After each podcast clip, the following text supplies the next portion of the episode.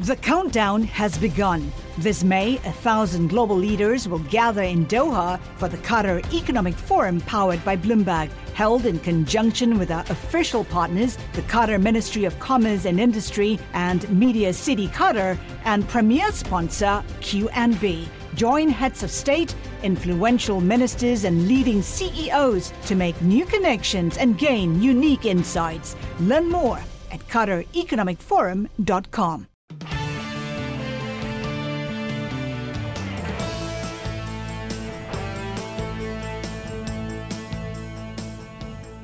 Welcome to the Bloomberg Surveillance Podcast. I'm Tom Keene. Daily, we bring you insight from the best in economics, finance, investment, and international relations. Find Bloomberg Surveillance on Apple Podcasts, SoundCloud, Bloomberg dot com, and of course, on the Bloomberg.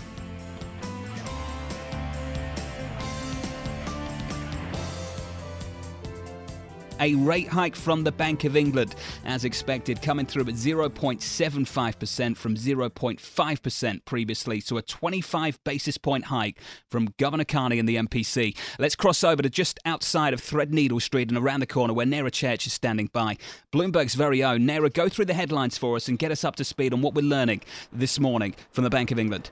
Yeah, thanks so much, John. This is a unanimous vote for that rate rise. Of course, the rate rise was highly expected, but economists were perhaps expecting a seven two vote. We've got nine zero on the M P C, so perhaps that might send a little bit of a hawkish signal to the markets. More than that as well, what we've got is the long-term trend equilibrium rate. The B O E sees that at about two to three percent. This is interesting because, remember, this is the first time we're getting that R star from the B O E. Might give some signal to where rates settle in the future and perhaps affect that forward curve somewhat. Now, some economists, many of them were saying we could get a range of one point five to two point five percent. So this, of course, is slightly higher at two to three percent. Is that also a little bit of a hawkish signal here? Uh, other things that we've had in terms of comments from the B O E, there are tentative signs that protectionism is affecting global growth. So that's a little bit of a sign of some of the risks. Uh, no mentions yet of Brexit, but no doubt Mark Carney will get a lot of questions out of that uh, in the news conference, because, of course, one of the questions here uh, that a lot of people were asking is why the Bank of England would hike into a potential downturn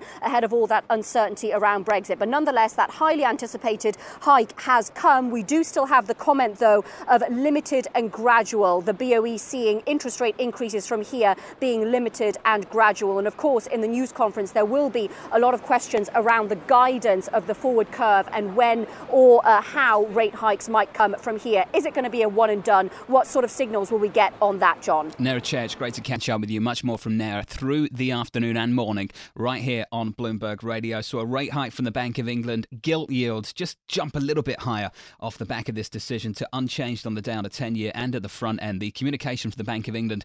Policymakers agreeing that more rate hikes will be needed. Off the back of this, a little bit of a bounce on sterling, a stronger dollar story today, so that kind of sort of warp in the move here. Cable now almost unchanged on a session, down by just a tenth of one percent now at one dollar thirty-one. Tom Keene expected, it was expected, but the street wondering whether this is one and done, and the Bank of England communicating oh. that more could be coming. And, and just as remarkable is the complete opposite of what we saw yesterday afternoon with the Fed. This is some real substance to our U S listeners.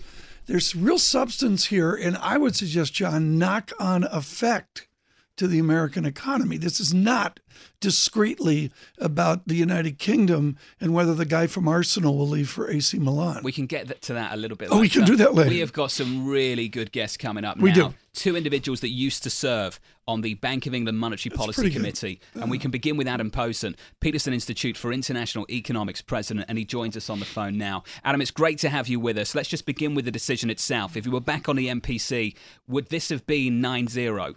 No, I would have I would have voted against it, and I know Danny Blanchflower, you're having on later, would vote against it. And I would presume that a couple of the members currently, more importantly, like the speech John Cunliffe gave a month, a month and a half ago, would vote against it. Uh, it's very hard to justify this decision, in my view. How are they justifying it, Adam? They seem to have two things going on, as as Tom put up on the T V Bloomberg, uh, T V surveillance, um, that they they think that their output gap is closing, so inflation's around the corner, and they believe their wage uh, forecasts that there's going to be rising wages, even though, as Blanchflower and others have pointed out, those forecasts, going back to the time I was on the M P C years ago, have repeatedly been wrong. We can bring in Danny now. Danny Blanchflower, Dartmouth professor and former Bank of England Monetary Policy Committee member. Danny, I've got no doubt where your vote would have gone last night. Um, your thoughts on the decision? Well, I, I completely agree with Adam. Um, I think what's really interesting is now we're in the world of wishful thinking and guessing. Um, I'm actually trying to read the last four paragraphs of the decision, and there's actually no data whatsoever that sustains. They can't come up with any data. Uh, Adam's right. They, they seem to think the output gap has actually, you know, is closed a lot. And the only word it's based upon is, is I would essentially summarize what they've written as, the data's absolutely horrible. There's no data to support it, but we think it's temporary, and wage growth is about to explode. Um, I think yeah. it's... I think Adam had it right. This is a classic mistake that will be reversed. Can I just tell you what the data looks like? There's no inflation, no wage growth. The people are borrowing like crazy, raised uncertainty, potential trade wars and Brexit. Commercial property values and house prices are falling. Business confidence is low. Household debt's through the roof.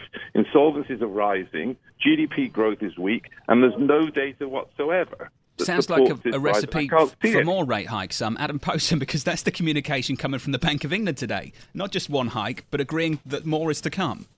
Yeah, and again, often, not always, but often I agree with Danny, and in this case, especially on wages, I always agree with Danny because he gets right. it right.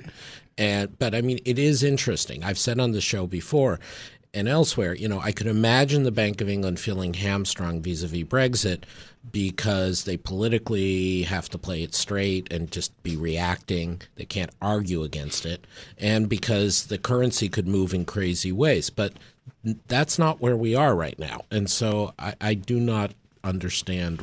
Right. I, I honestly don't get it. Doctor Posen, I've, I've, I've had the privilege of uh, attending uh, a packed lecture of David Blanchflower and having the privilege of opi- opining to the Young Turks of Dartmouth. David Blanchflower, if you were in your lecture hall right now and you and Posen are having a love fest over no rate rise, others disagree. So if I think of Charles Plosser of the Freshwater School or others, but Professor Blanchflower, state the case of those that feel Carney's got to raise rates to get some room for the next slowdown. Well, the case for those folks is that you have to ignore the data. You go and look at a forecast that you've got wrong the last twenty meetings in a row, and you say, we need to raise rates in case the economy slows, um, and pretend that the fact that you raise rate won't cause the economy to slow. And you're going to ignore the fact that um, there's a potential Brexit disaster coming, and there's trade wars coming. So you have to take a huge leap of faith and say to yourself, um, now is the moment. Something has fundamentally changed.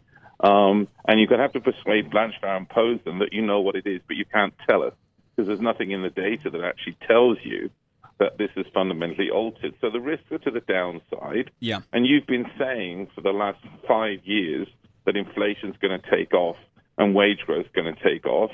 And you're going to say that it's a, it's really going to happen now. Um, and I'm afraid my class is going to get to vote on this and you're going to lose. Adam Posen, I want to get a final thought from you. Typically when a central bank hikes, especially a developed one, there's some optimism around it. It sounds like growth's going to improve and that's why we're normalising. This is a thoroughly depressing interest rate hike. Even the Bank of England might admit that themselves because they're talking about lower potential for the economy right. and bumping up against limitations, which mean inflation pressures are around the corner. How do they convince people in the news conference that there's some optimism out there? I don't think they do. I do want to say that you've hit your, you put your finger on the point. The most legitimate argument they can make, and they started making this some months ago, was an argument that potential had fallen. And when you your estimate of potential, meaning the trend rate of growth, is off, you are more prone to mistakes. But central bankers, right. as I said in a Bloomberg list of bank mistakes economists are making, are too caught up in the nineteen seventies mistake. The classic nineteen seventies mistake, Arthur Burns, U S Fed, was potential was going down. They thought it was rising. Therefore, inflation took off. In this case, they're probably going the wrong way. They're overestimating how much potential is down, yeah. so they're going to make a mistake in the wrong direction. Adam Posen, it's great to have you with us. He's going to stay with us alongside Danny Blanchflower. We'll get their thoughts Getting on not just the Bank of England, from people. but on central banks yeah. worldwide. Great start to the morning, Tom. It was. Plenty to talk about. Yeah.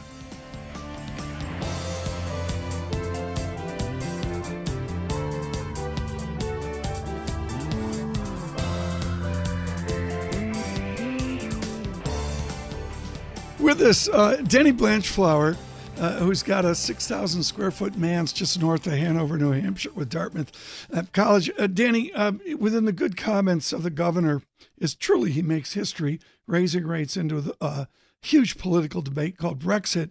He said right. policy, and this was very mathy, Danny, this is something you'd say, policy needs to walk and not run for us to stand still. Boy, are there a lot of dynamics.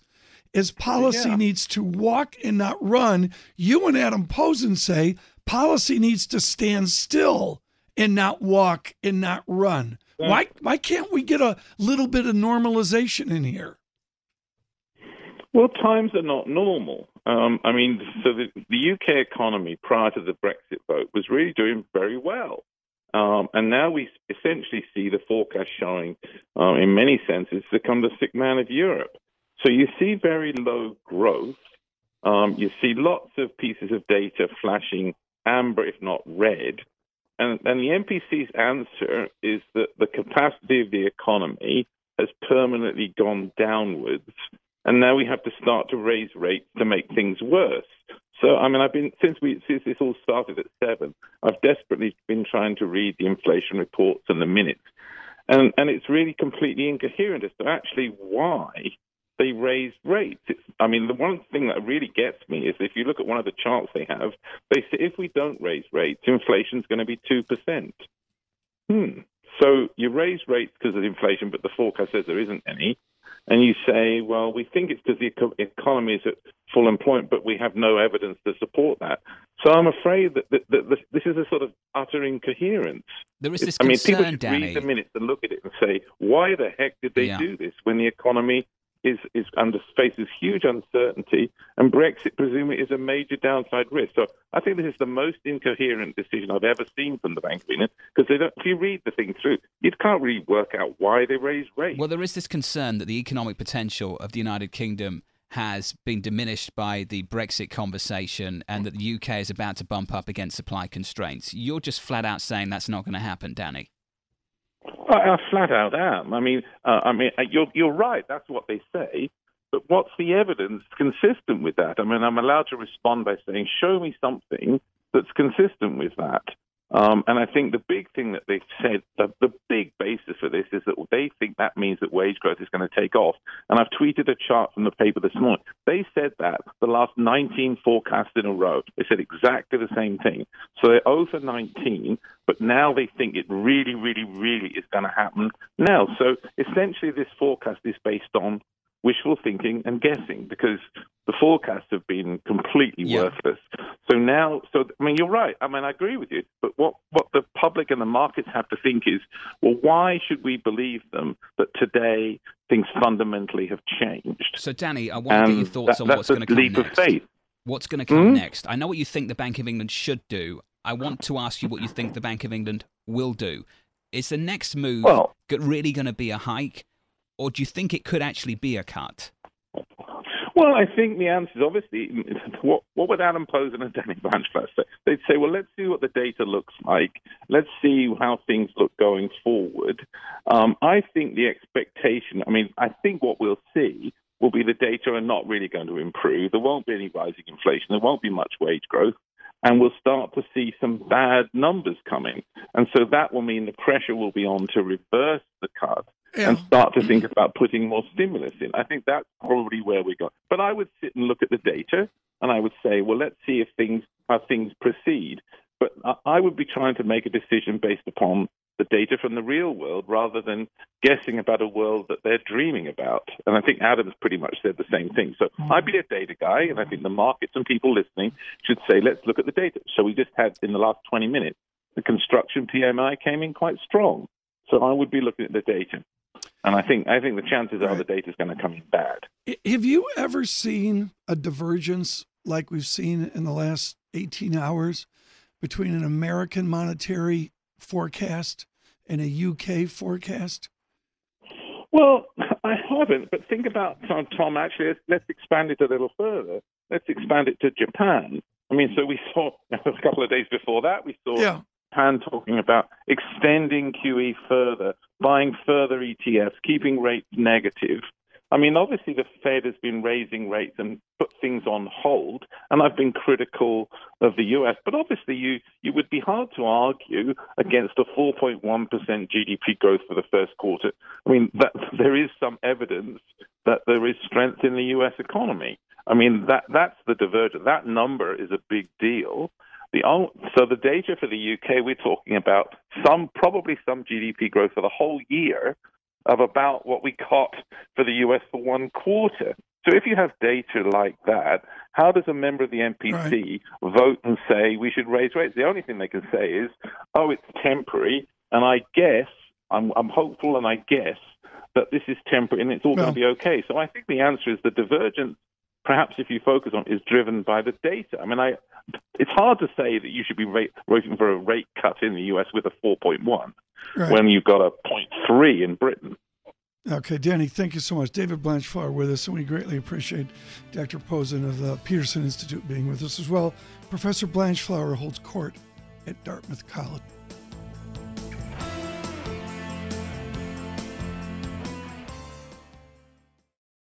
The countdown has begun. This May, a thousand global leaders will gather in Doha for the Qatar Economic Forum powered by Bloomberg, held in conjunction with our official partners, the Qatar Ministry of Commerce and Industry and Media City Qatar, and premier sponsor Q N B. Join heads of state, influential ministers, and leading C E Os to make new connections and gain unique insights. Learn more at Qatar Economic Forum dot com.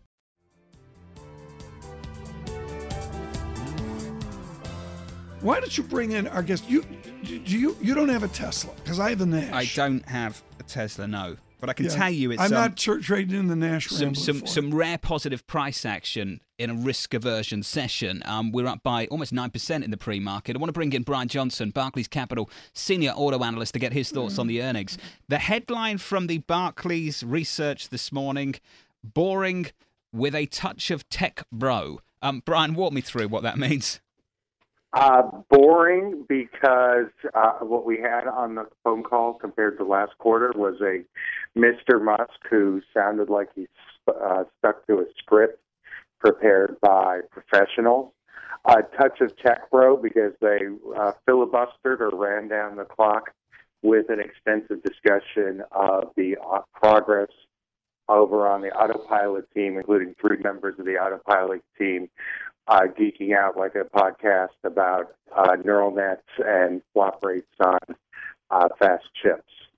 So what did we learn about the capital position? Uh, you know, cash deteriorated for the quarter a bit less than we were looking for.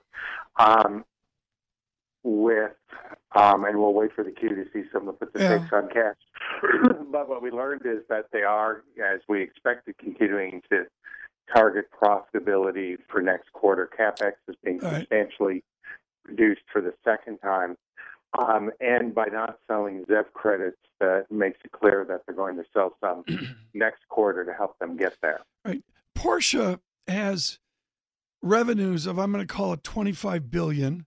I guess Tesla's on its way to twenty-five billion dollars. Does Elon Musk want to be Porsche? Does he want to be Ford at one hundred fifty-seven billion dollars? Or does he want to be some? What's the scale? What's the scale dream here for Tesla? You know, that, that is, I think, the great um, question that this gets to. We've actually, you know, and with the two hundred dollars price target, while we think it's overvalued, we're certainly not out there predicting bankruptcy. Thought that Tesla could make a fine niche manufacturer along the lines of Porsche, selling a premium brand of product Uh, globally, that, yes, is an expensive way relative to competition getting from A to B, but brings other attributes. Um, you know, if you compare a Porsche to a Toyota in terms of practicality and economy, obviously the Toyota will win. Uh, but instead, the aspirations seem to be to be the next Toyota, Yeah. And I think the inter- most interesting thing about the quarter and the new guide is, and part of my headline around boring, is they're at least willing temporarily to pull back some of their aspirations. China's not likely to be in production till yeah. twenty twenty-one. Um, you know, and I think there's actually the right. YouTuber on at the end and saying, wait a second, what about all these brand growth plans go after right. trucks, pickup trucks? Do, do, um, so we'd actually be very happy and probably more supportive of Tesla's shares if it reined in its growth aspirations. However, I wonder if the tech world, which is temporarily entranced by one hundred percent revenue growth, right. they will get this quarter, would actually want that. Okay, well, what's and I want to broaden this out. With us, uh, Brian Johnson, Johnson uh, running all of autos for Barclays.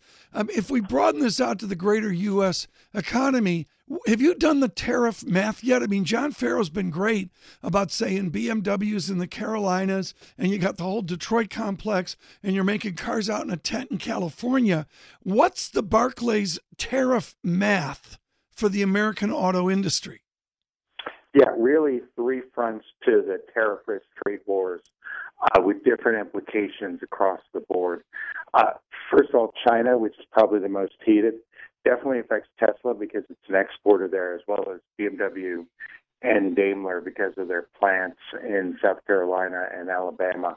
Uh, but for the most of my U S auto parts and autos coverage, uh, it's build in China, stay in China. So unless there's some sort of retaliation against General Motors and other joint yeah. ventures there, not a major worry.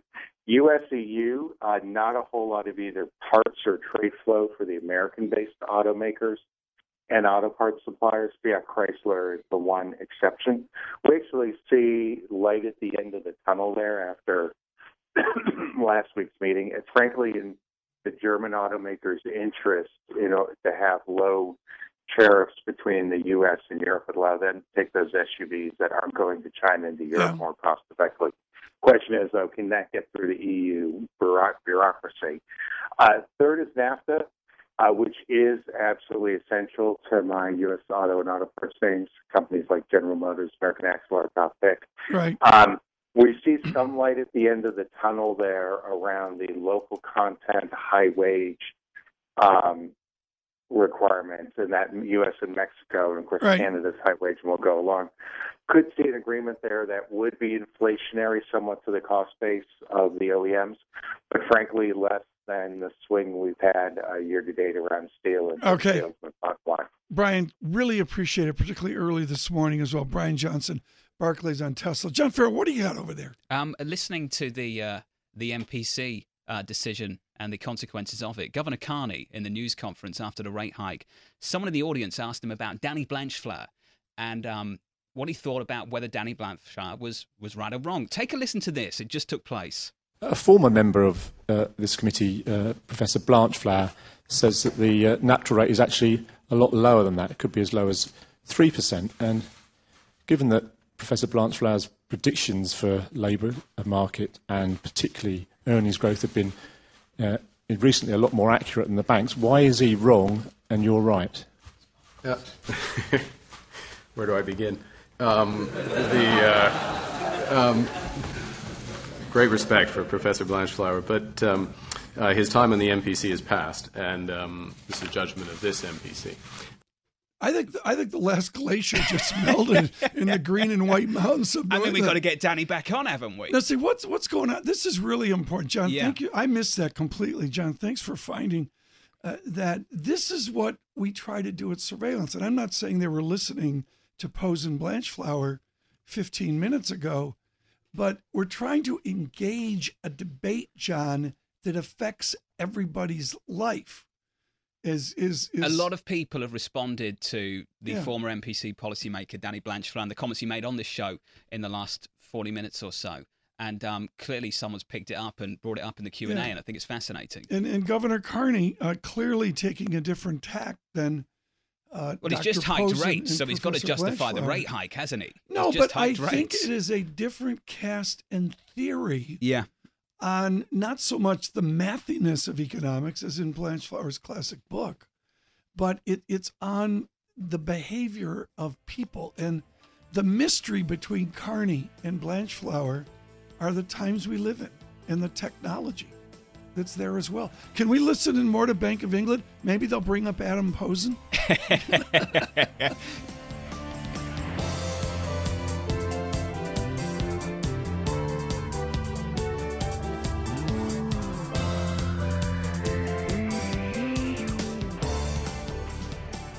It's been Tech This, Tech That.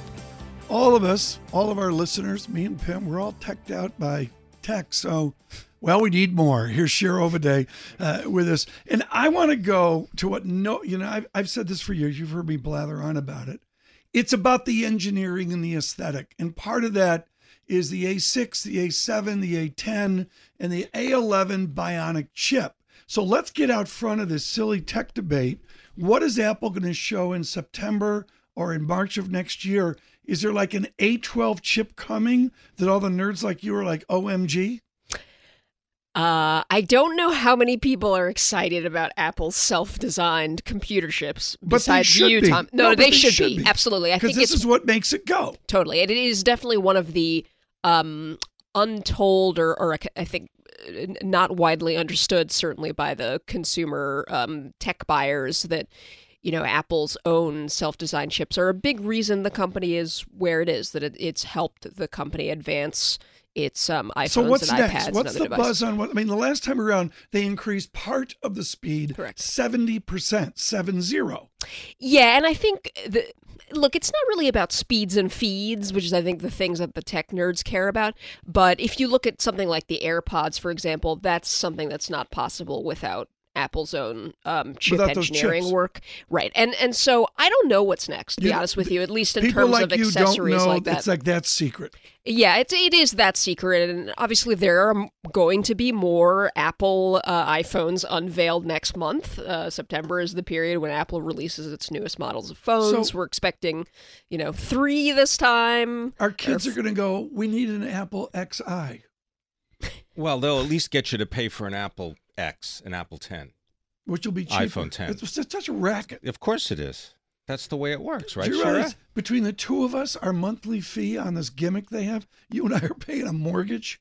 Well, for, for I was going to say a mortgage and an education. Yeah, um, I mean the, the funny thing is that, you know, cell phones, smartphones have become essentially a, a commodity product, except for iPhones, right? And that's really, I mean, give Apple credit for doing that, that they've convinced people to pay a lot of money for what is essentially a product that they could buy for less from many other vendors. Yeah, but you don't get the uh, you don't get an Apple operating system, right? right? You don't get iOS, you get right. Android, which is not necessarily better or worse, it's just different. I'm doing it's portrait different. Mode. I see yeah, doing, Tom's taking tweeting, photos of me, yeah, right. But uh, Cher, can I just ask you something about, uh, have you seen an OLED screen phone? Sure, yeah. yeah. I don't own one, I but I, I have okay. an old, older iPhone, but yes. Okay, OLED screens. Yep. When you see the difference between an OLED screen, this is like going back to people who said, oh, I would never need a forty whatever it is inch television right. flat panel. Right. And then all of a sudden they looked at the fifty-two inch and they went, oh, oh, I that I, I oh, no, I'm not going to get this other thing. Yeah, although, I, I mean, again, this is a, a personal... If you watch a lot of video... The OLED screens yeah. are amazing. Okay, I, I haven't been that thrilled no? by okay. the OLED screens, but that's just me. Maybe I'm is some Tim sort Cook of weird Luddite. Is Tim Cook thrilled by this next? I mean, my whole thing well, here, we usually talk math, numbers, cash flow. Sure. What are they doing? seven hundred twenty-four dollars. Baloney. Tim Cook's worried about popping the next toy. Right. I mean, it's not... Shira doesn't are, even have an iWatch. Yeah, exactly. I, mean, I have watch a watch watch. I have a watch yeah. watch too. Do you Sorry. have a watch watch? Yes. We all have watch watches. Yeah. I mean, they need to keep the beast going with For a sure. technological ramp. But come on. Right? I mean, most people, you walk around, you see people with the AirBuds, right? The AirPods. AirPods. You see people with their Apple Watches. This is, we're like arguing over, you know, angels on the head of a pin here, right? People are going to want this stuff. As far as the uh, new phones go, all of them are going to have facial recognition technology.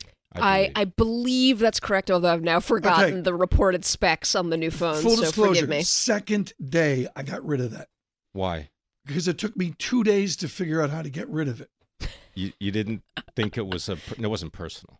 No, oh, I just okay. think I don't have time to screw around right. with facial recognition. The reason I mentioned the facial recognition technology is now you start to talk about twinning that with health records or with sensitive it. information that can then make your life supposedly easier, right? Yes, I mean, look, that's that that is a game uh, initiative that all the technology companies are doing, that they want to get deeper and deeper into our lives. Um, f- you know, for reasons of, of helping people. It's definitely true that uh, if we had better access to our electronic health yeah. records and it was more digitized and we had access to it without jumping Wait. through digital gymnastics or faxing things to the doctor's or having office, to remember your password, having to remember your password, that would certainly be yeah. helpful. But yeah, everything in technology now involves trade-offs wait, in wait, terms wait, of wait, creepiness. Shira Ovide with us, who writes brilliantly on Apple for all of Bloomberg and Bloomberg Opinion. I thought the gimmick here was we had Shira in and it becomes a trillion-dollar company. Wasn't Is that it part happening? Of the agreement? No, it's, but it's steady. The market's down okay. one hundred ninety-six points, and Apple's like a rock with green on the screen. We keep talking also about the Apple services business, right? We do, although uh, I think I'm a little bit more skeptical about the services Why? business. Because others aren't. Yeah, maybe.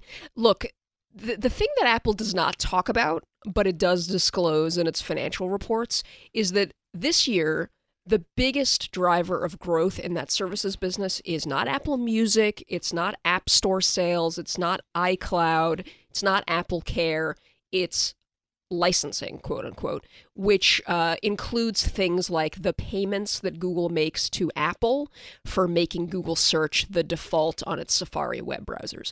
So that has little to do directly with demand or interest for Apple's internet services. That's about business arrangements that Apple makes. Tell people what that means. Um, that the it Google means that payment, they're, yeah, like what when you use when Safari. When you use Safari, so if you use Safari on your iPhone, which people probably do, or if you use Safari on your on your Mac computer, um, and you do yeah. searches, the the built-in option to do those searches is Google. Okay. You can change it. Most people yeah, don't. Okay. And um, uh, Google makes payments to Apple for for making it okay. the default option there. Four beds, three baths, two thousand two hundred square feet, Lebanon Drive in Cupertino, nine five zero one four. Clocking in at a, at a, at a, at a cool two point one million dollars. The thing looks like it could be bulldozed tomorrow. Yeah, boy. How You're do, looking at real estate in Cupertino. Kids, huh? How do kids like you, even if there's some fancy pants engineer, live out in San Francisco and Cupertino? I mean, look, Tom, you, you spend time in the Bay Area. You know as well as I know that the number one topic of discussion in the Bay Area anywhere yeah. is housing prices. So what's, and what's Tim Cook going to do for the mere mortals at Apple only making four hundred thousand dollars a year? Well, I mean, I think Tim Cook would argue that he he pays his people well enough that they can afford to buy homes. It's just the rest of the uh, the rest of the population in right. the Bay Area that that maybe can't. twenty seconds. Do you know the square footage at an Apple store? Is it like cosmetics at Bloomingdale's? I have no idea. Can you figure this out? I don't know. You can, I... o- you can only come back on two accounts. You got to figure out square footage at a retail store because we think it's like cosmetics yeah. in Bergdorf or Bloomingdale's, and you can't come back till it's a trillion-dollar company. Okay, fair enough. I'll take my tape measure down to Fifth Avenue. Okay, Shira Ovide with us with brilliance on Apple.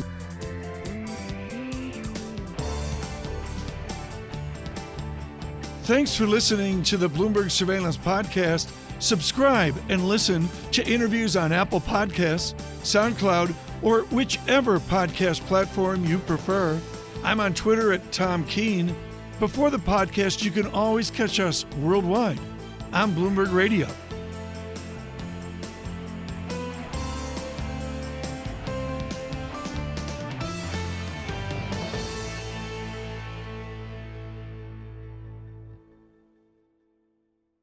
The countdown has begun. From May fourteenth to sixteenth, a thousand global leaders will gather in Doha for the Qatar Economic Forum powered by Bloomberg.